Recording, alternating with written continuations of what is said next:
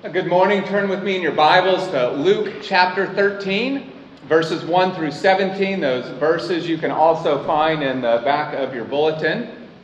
Uh, the last time we were in the book of Luke, which was two weeks ago now, if you recall, Jesus called people to be ready for the day that he would return in judgment.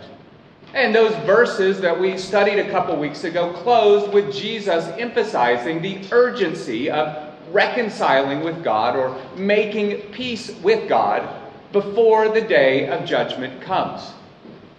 Well, in our, in our text for this week, Jesus makes it clear that the way to be reconciled with God, the way to be ready for eternity, is through repentance. So please follow along as I read starting in verse 1 of Luke 13. At that time, some people came and reported to him, being Jesus, about the Galileans whose blood Pilate had mixed with their sacrifices. And he responded to them Do you think that these Galileans were more sinful than all the other Galileans because they suffered these things? No, I tell you. But unless you repent, you will all perish as well. Or those 18 that the tower in Siloam fell on and killed? Do you think they were more sinful than all the other people who live in Jerusalem? No, I tell you. But unless you repent, you will all perish as well. And he told this parable. A man had a fig tree that was planted in his vineyard. He came looking for fruit on it and found none. He told the vineyard worker, Listen, for three years I have come looking for fruit on this fig tree and have not found any. Cut it down. Why should it even waste the soil? But he replied to him, Sir, leave it this year also until I dig around it and fertilize it. Perhaps it will produce fruit next year. But if not, you can cut it down. As he was teaching in one of the synagogues on the Sabbath, a woman was there who had been disabled by a spirit for over 18 years. She was bent over and could not straighten up at all. When Jesus saw her, he called out to her, Woman, you are free of your disability. Then he laid his hands on her, and instantly she was restored and began to glorify God. But the leader of the synagogue, indignant because Jesus had healed on the Sabbath, responded by telling the crowd, There are six days when work should be done. Therefore, come on those days and be healed, and not on the Sabbath day. But the Lord answered him and said, Hypocrites! Does not each one of you untie his ox or donkey from the feeding trough on the Sabbath and lead it to water?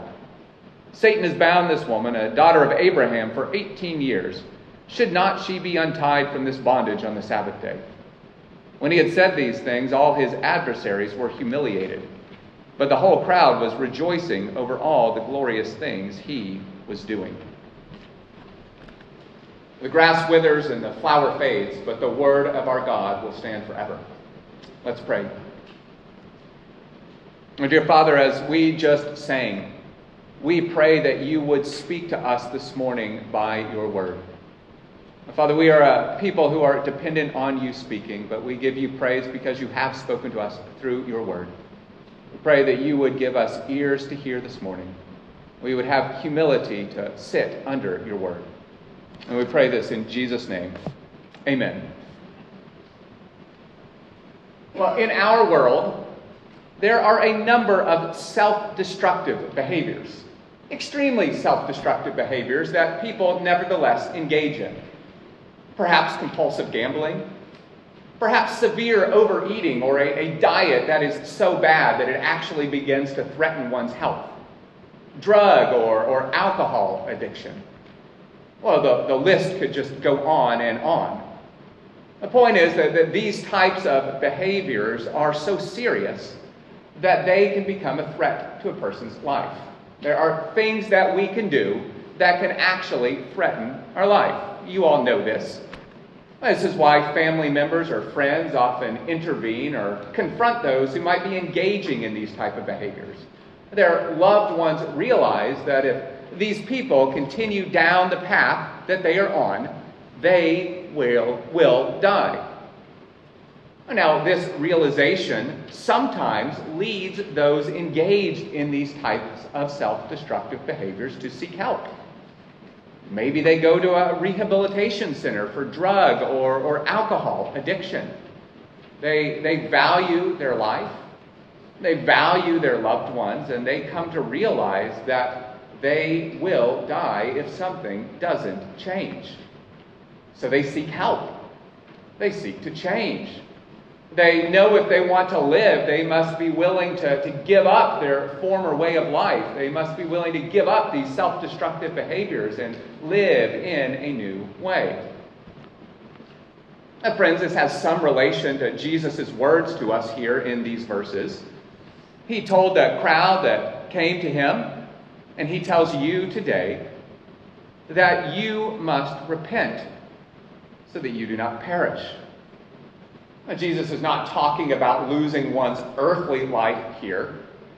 He is talking about spiritual death, eternal death. Now, repenting is the idea of turning from one's sins, giving up a, a former way of life and turning to, to trust in Jesus, to rely on Him, to follow Him instead.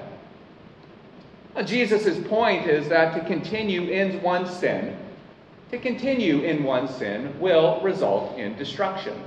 It's the, the ultimate self destructive behavior, if you will, because it will bring spiritual death, it will bring eternal judgment. Therefore, Jesus calls you to turn from your sins in repentance and place your faith in Jesus. That's how you can be ready for the day of judgment.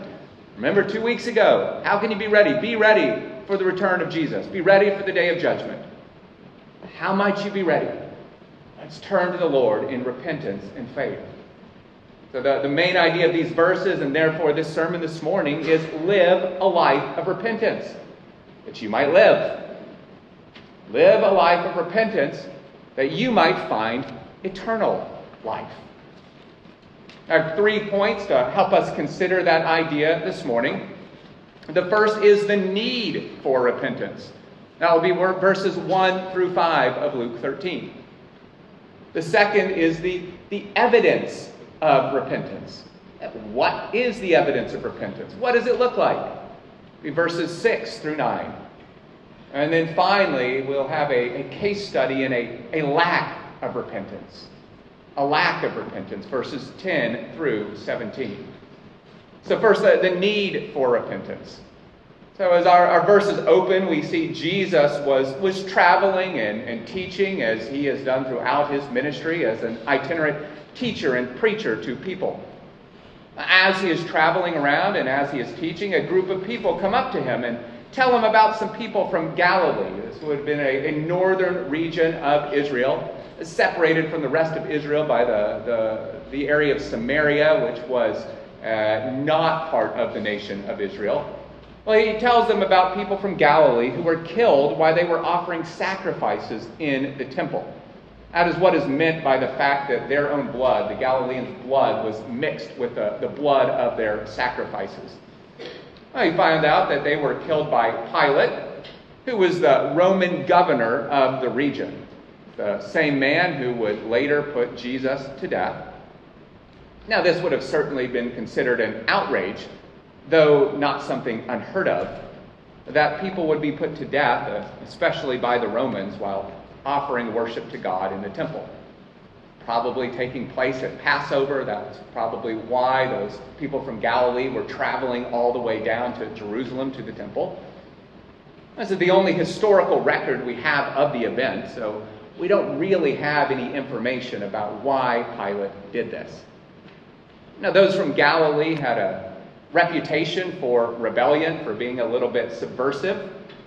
So maybe it was that they had committed some act of rebellion against the Roman government Perhaps there had been a dust up in Galilee, so when uh, they travel a bit closer to Jerusalem, Pilate takes his opportunity and puts them to death. But we don't know. Whatever the circumstances, though, it was front page news in the nation of Israel. People were interested in this. They wanted Jesus' thoughts. Those who, who brought this report to Jesus were looking for an explanation. Why did this happen? Isn't that something that people often ask after tragedy? Think of the recent earthquakes in Turkey and Syria. It's left many people asking, well, why did that happen? The, the assumption of those that brought this report seems to be that the Galileans must have been like really bad people. They must have been like extra super sinful. And that's why this has happened to them. Now, those in Jerusalem and Judea, uh, they kind of look down on the people from Galilee. And so that's probably not an incredible leap for them. They're tempted to believe that anyway. They kind of look down on these people, so they seem to be asking Jesus, yeah, like, what did they do to deserve this? Like, let us know. Like, what was it that they did so bad that they deserved this fate? In response, Jesus brought up a, another recent and unexplainable tragedy. Guess yesterday's front page news talks about a, a tower that fell in Siloam, which was a section of Jerusalem. Evidently killed and crushed 18 people when it fell. When Jesus asked the, asked the crowd if those 18 people from Jerusalem were more sinful than the other residents of Jerusalem.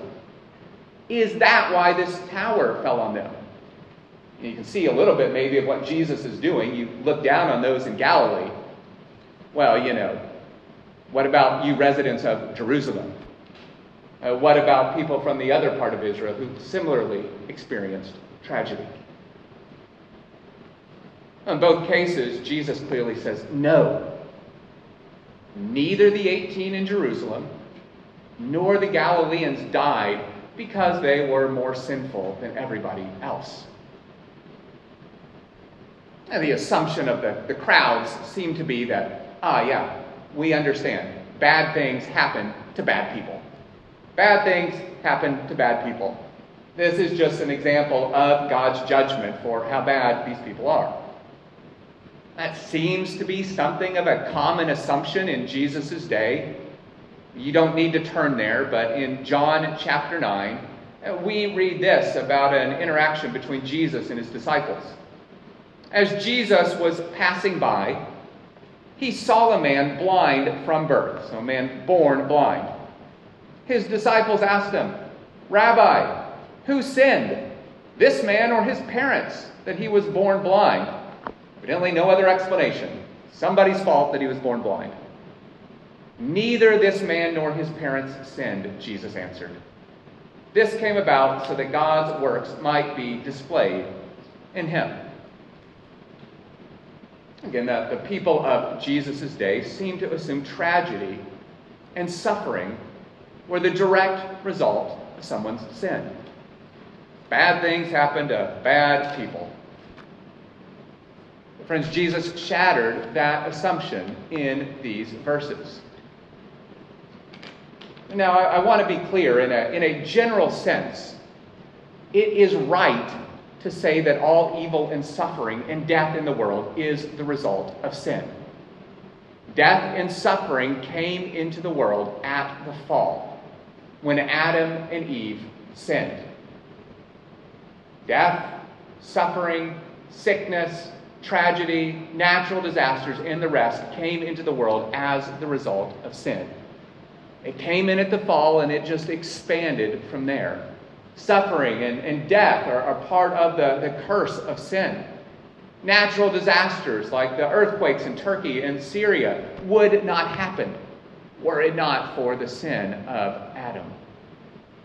But, but, that is not the same thing as saying that a specific tragedy or a specific suffering or a specific bad thing that happens to someone is because they did something wrong, or because they were particularly sinful, or that they're just a particularly bad person. Friends, it is wrong to assign blame for tragedies or natural disasters to someone's personal sin. Unfortunately, Christian pastors have done this quite often following natural disasters. You may have heard quotes or sayings from pastors after something particularly bad happened, saying, Ah, this is God's judgment on these people.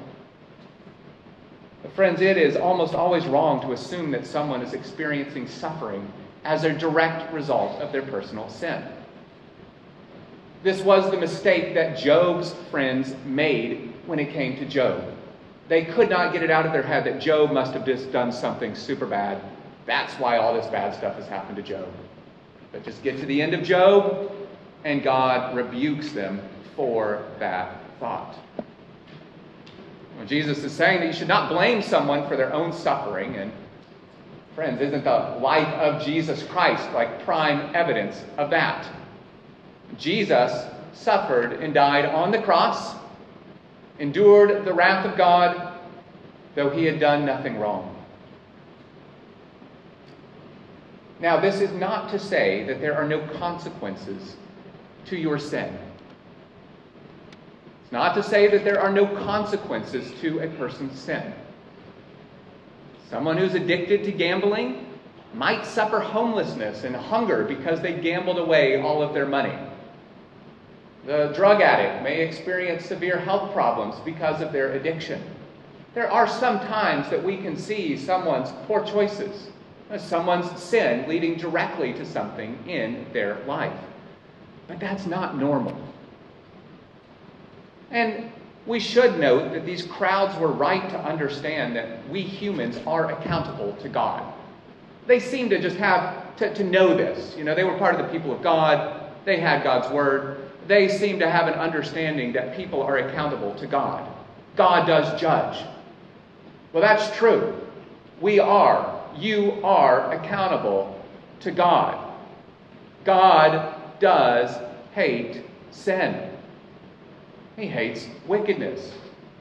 And bad things sometimes are God's judgment over sin and wickedness. And just think of Ananias and Sapphira in the New Testament. They lied to the Holy Spirit, struck down by God.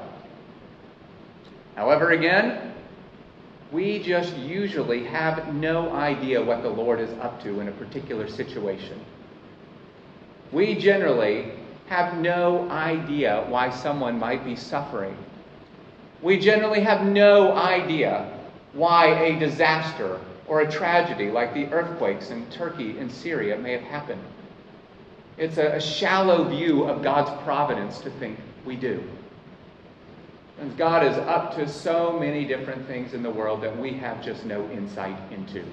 We are unaware of. Friends, you do not know the mind of God.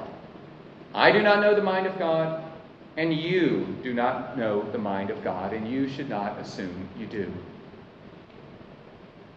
Therefore, you should be very careful not to assume that someone is suffering or experiencing tragedy because they did something wrong.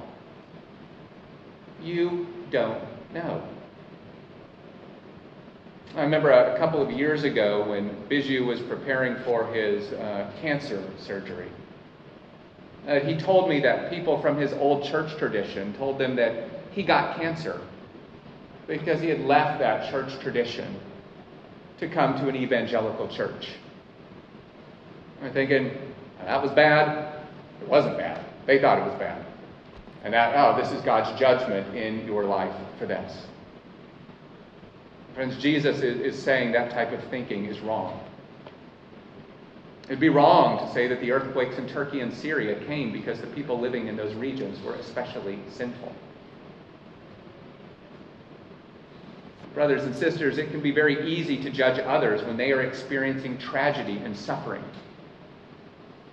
It can be very easy to assume they are at fault. It'd be very easy to look down on them in your own pride, thinking that things are going well in your life because you're a good person. You pray more than other people. You read the Bible more. You serve the church more. You're wiser and smarter. So your life's going well. Other people should just be more like you, and things would go better for them. But again, friends, Jesus throws a, a hand grenade into the middle of that type of thinking. It is wrong to assume that bad things happen to bad people. But it's just as wrong to assume that good things happen to good people. Friends, your prosperity is not necessarily a sign of God's favor. However, this is such a common assumption among Christians. And things go well for us, we think, must have gotten everything right. Like, look at me. On the flip side, we assume that if something goes wrong in our lives, it must mean we did something wrong. You think you must, God must have wanted me to do something else. I made the wrong choice.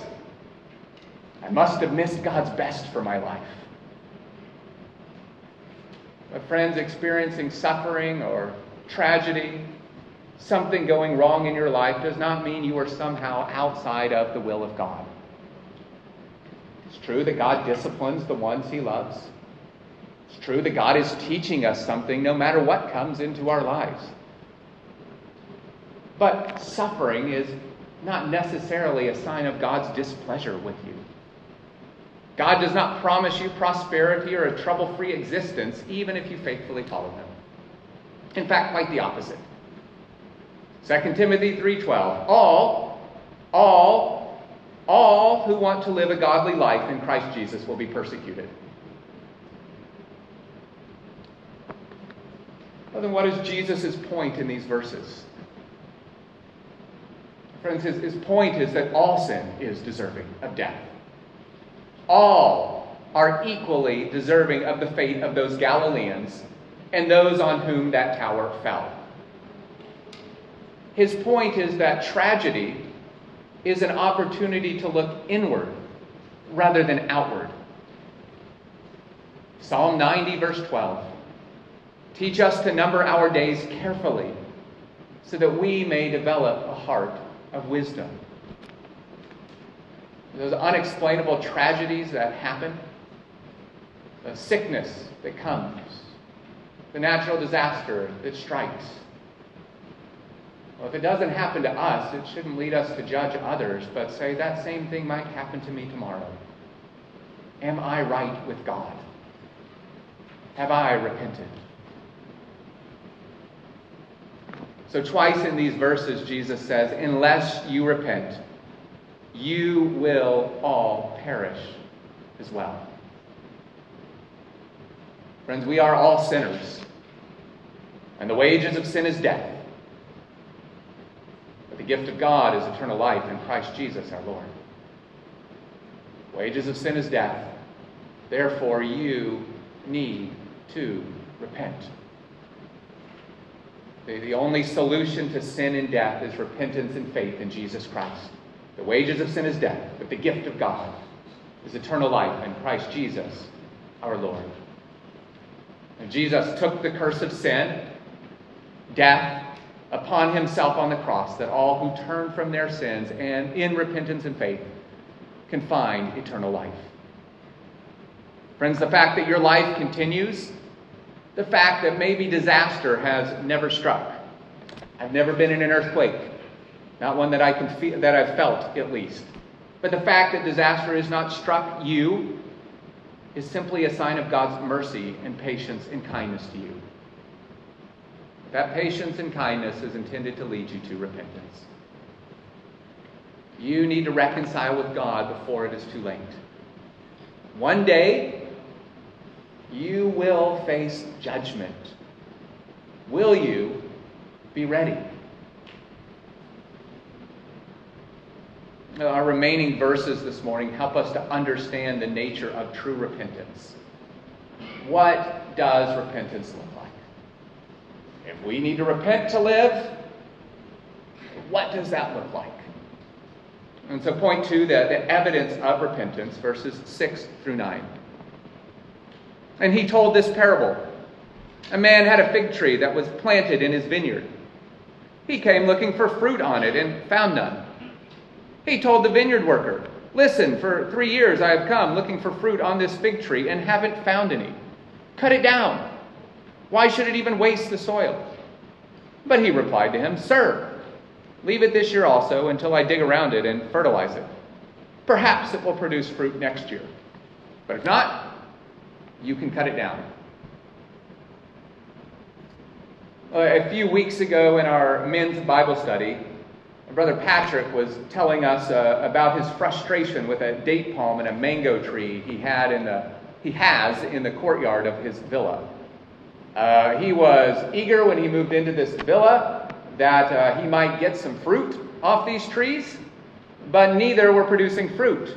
But he was having to spend time and money watering them.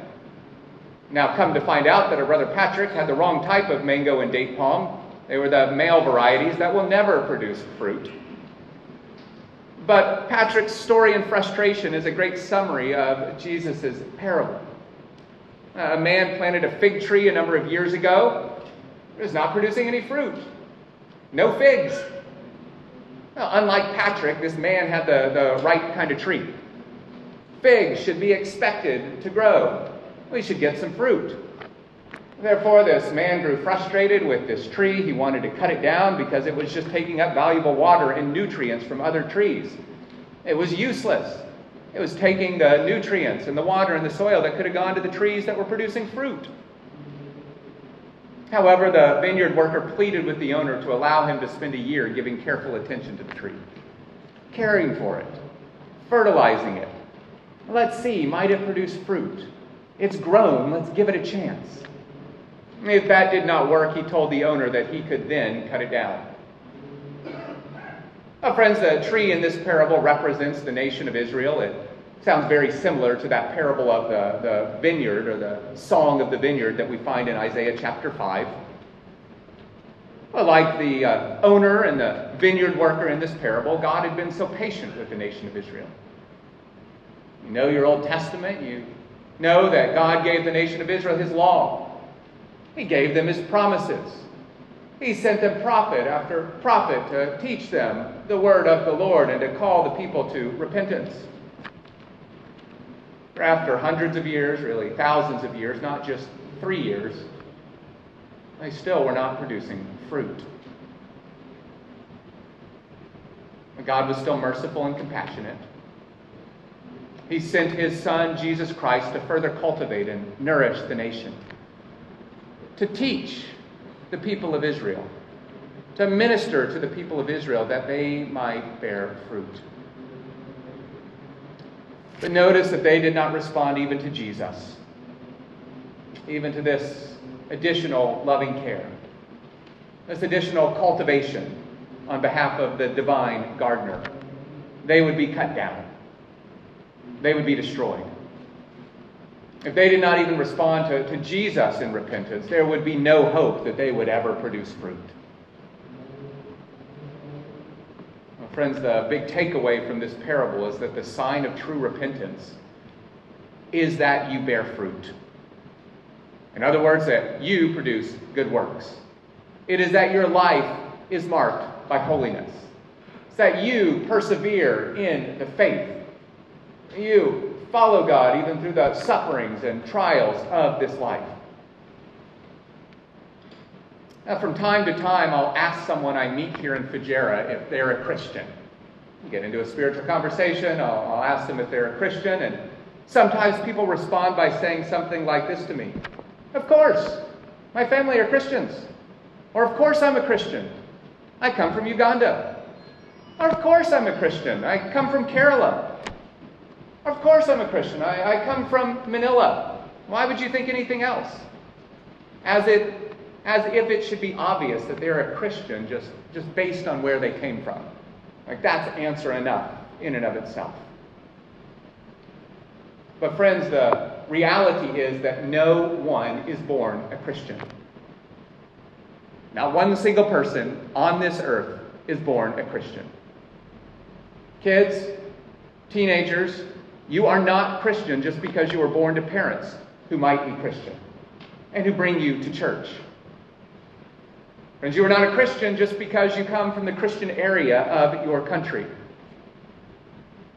No, Christians are those who, by God's grace, have been born again, converted, made alive by the regenerating work of the Holy Spirit, and responded then to God in repentance and faith. Christians are not those who are born on this earth in a certain place, but have been born by the transforming, born again by the transforming power of the Holy Spirit. I mean, remember, Jesus was speaking to the people of Israel here, the people of God. If anyone should say, ah, yeah, Christian, Christian, look where I come from, it should have been them. They thought they were okay. They're descendants of Abraham. But Jesus' message to them was repent, or you will likewise perish. It's the same message that John the Baptist brought to the people of Israel when they came to him to be baptized. Uh, way earlier, so a long time ago now in our study of Luke, back in Luke chapter 3, verses 7 through 9, this is what we read John the Baptist saying Brood of vipers, who warned you to flee from the coming wrath? Therefore, produce fruit consistent with repentance. Produce fruit consistent with repentance. And do not start saying to yourselves, We have Abraham as our father, or I'm from Kenya, I'm from Kerala. We have Abraham as our father. For I tell you that God is able to raise up children for Abraham, for Abraham from these stones. The axe is already at the root of the trees. Therefore, every tree that does not produce good fruit will be cut down and thrown into the fire. In other words, produce fruit consistent with repentance. Live lives of holiness. That is the mark of the Christian. You're not guaranteed salvation simply because of who your parents were or where you came from. You must live a life of repentance. The sign of repentance is not that you grew up going to church. It's not even that you were baptized. Both those things are important. They're good. They're commanded by God. But they do not save anyone. Friends, the fact that you may have prayed a sinner's prayer when you were a child or went to the front of the church at some point when you were a child is not proof of your repentance. The evidence of your repentance is whether your life changed whether you're persevering in the faith, whether you're being sanctified, you must bear fruit in keeping with repentance. Friends, this is one of the reasons that God gives the church the job of affirming someone's profession of faith.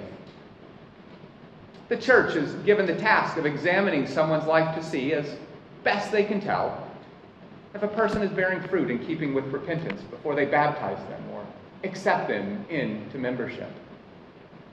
If a person was to begin living a life that is not keeping with repentance, to live in unrepentant sin, to refuse to repent when called to repentance by the people of the church, the church is called to excommunicate them because their life is no longer looking like that of a Christian.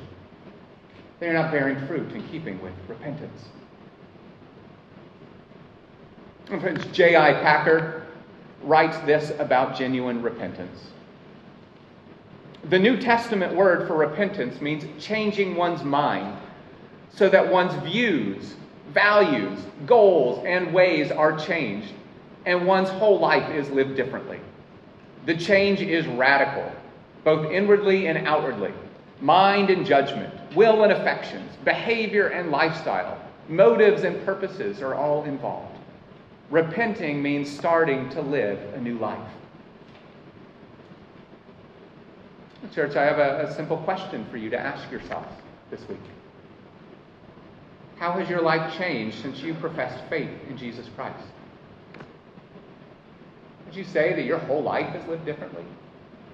Your values, goals, views, and ways have been changed? Your mind, will, and affections been changed by the love of God and the transforming power of the gospel. We see an example of what this is to look like in, the, in 1 Thessalonians chapter 1 when Paul praises the Christians in Thessalonica because this is what he writes they turned to God from idols to serve the living and true God. Turned to God from idols, turned away from their sins to serve the living and true God. Friends, that's what repentance looks like. Like the addict who gives up their drug or alcohol addiction, those in Thessalonica, in the church in Thessalonica, gave up their idols. They turned from their sins to serve God. Uh, repentance is not just being sorrowful and apologizing. Repentance is not just a sorrow over the consequences of sin when you realize, oh yeah, something bad happened to me because I did do, you know, something bad. I'm experiencing the consequences of my sin. I, you know, that lie cost me. Uh, it's not just regret. that your sin was discovered and that you're now going to receive some sort of punishment or consequence from someone else. No, genuine repentance. Genuine repentance is a work of the Lord that leads someone to recognize the holiness of God, the perfection and beauty and majesty and purity of God. And then, in light of that, admit the disgusting and vile nature of their sin in relation to Him. But then to embrace God's forgiveness that comes in Jesus, to forsake and turn from their sins and follow the Lord instead. Friends, this is why the author of Hebrews can say that without holiness, without holiness, no one will see the Lord. Growing holiness is the sign of genuine repentance.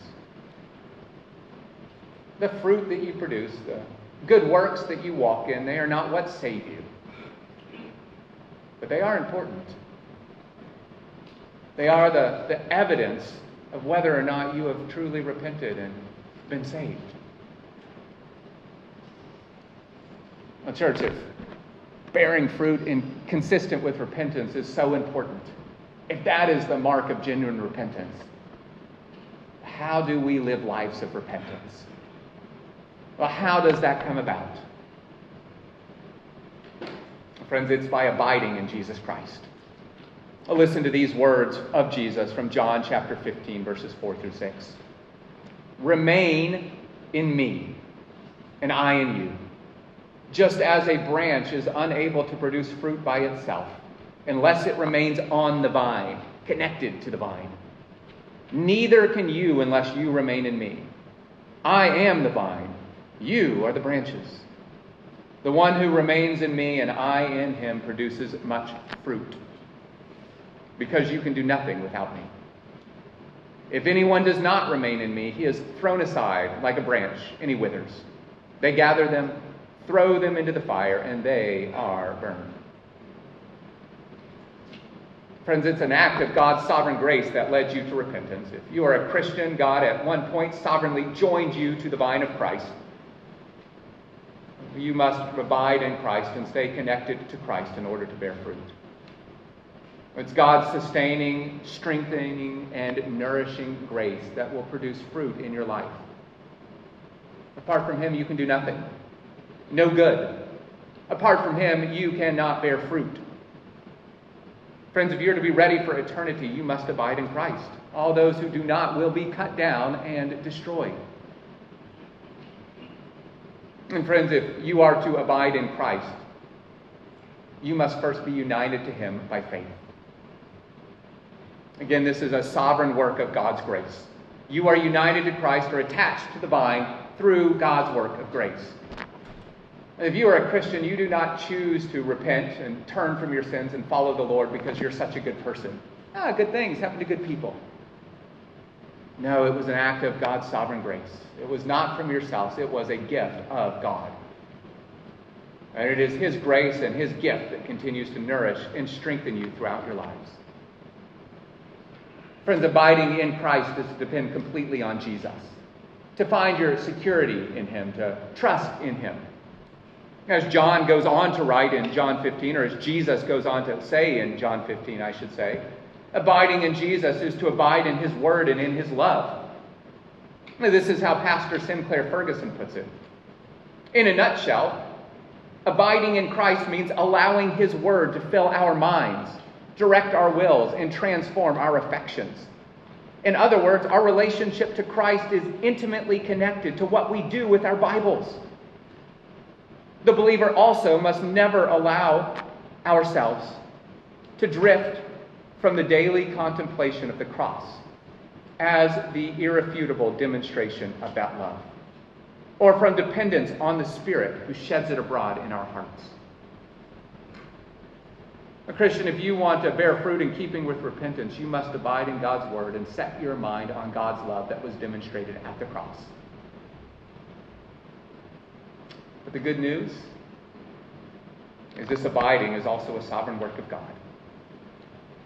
1 Thessalonians chapter 5 verses 23 and 24. Now may the God of peace himself sanctify you completely.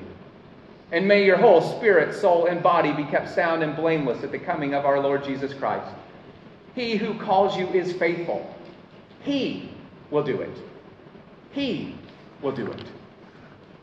Philippians 1 6, he who began a good work in you will bring it to completion on the day of Jesus Christ.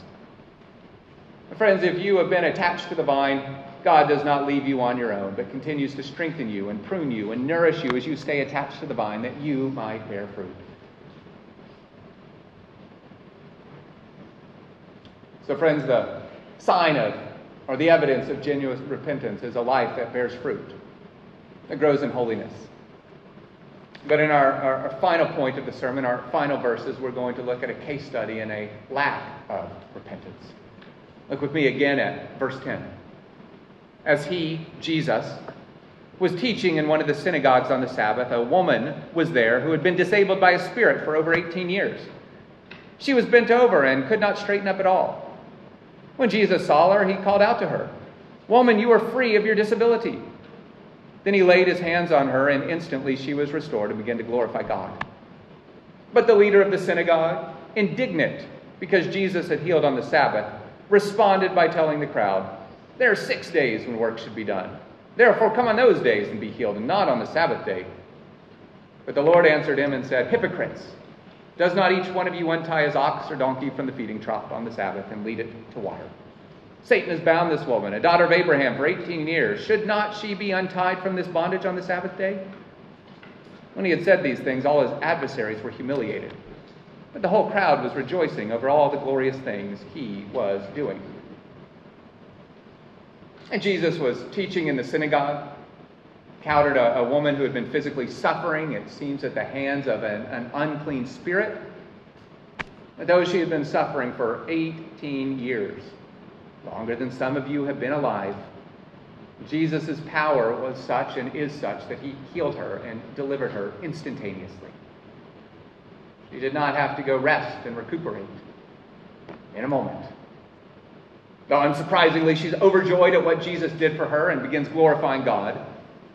On the other hand, the leader of the synagogue was indignant or outraged or greatly angered because Jesus dared to heal on the Sabbath. He had violated the Pharisees' man made Sabbath rules. Well, friends, we've thought about this in recent weeks. And we know that God did indeed command the Sabbath to be a day of rest. People were not supposed to work on the Sabbath.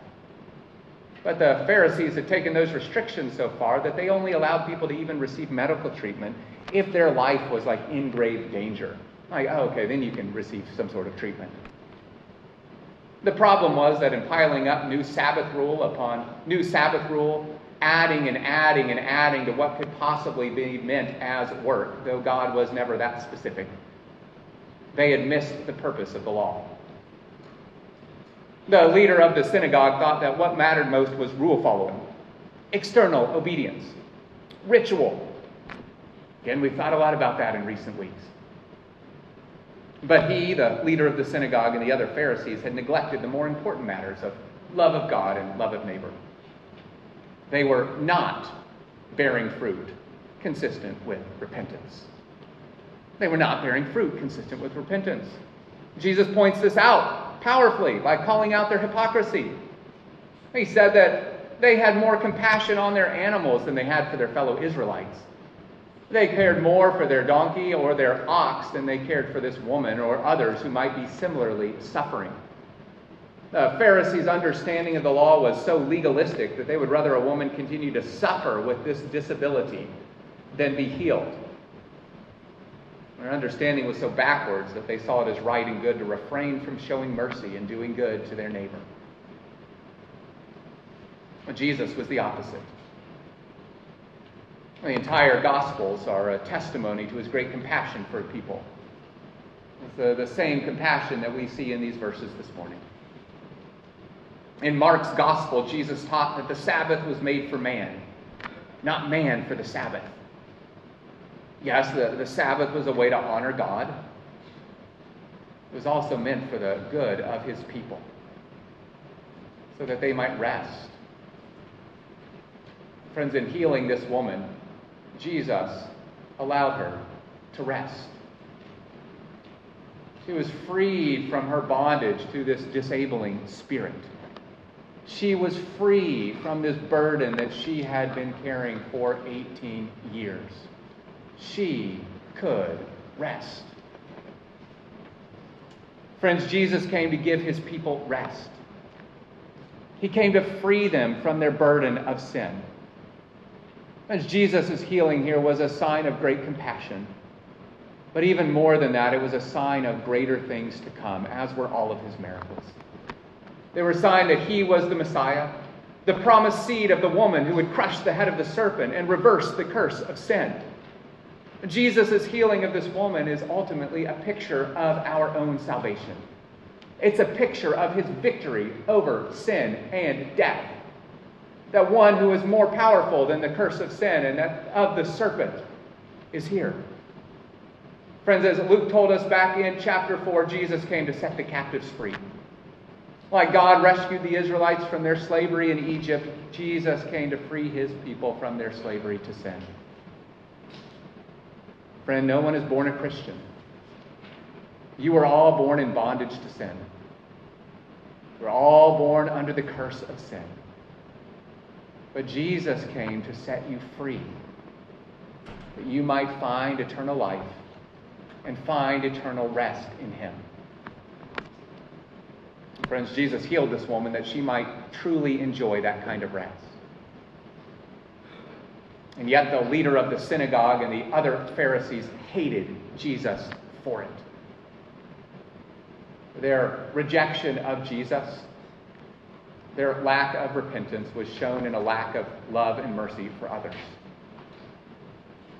God's desire was not for legalistic regulations. He has commands. We are to obey them.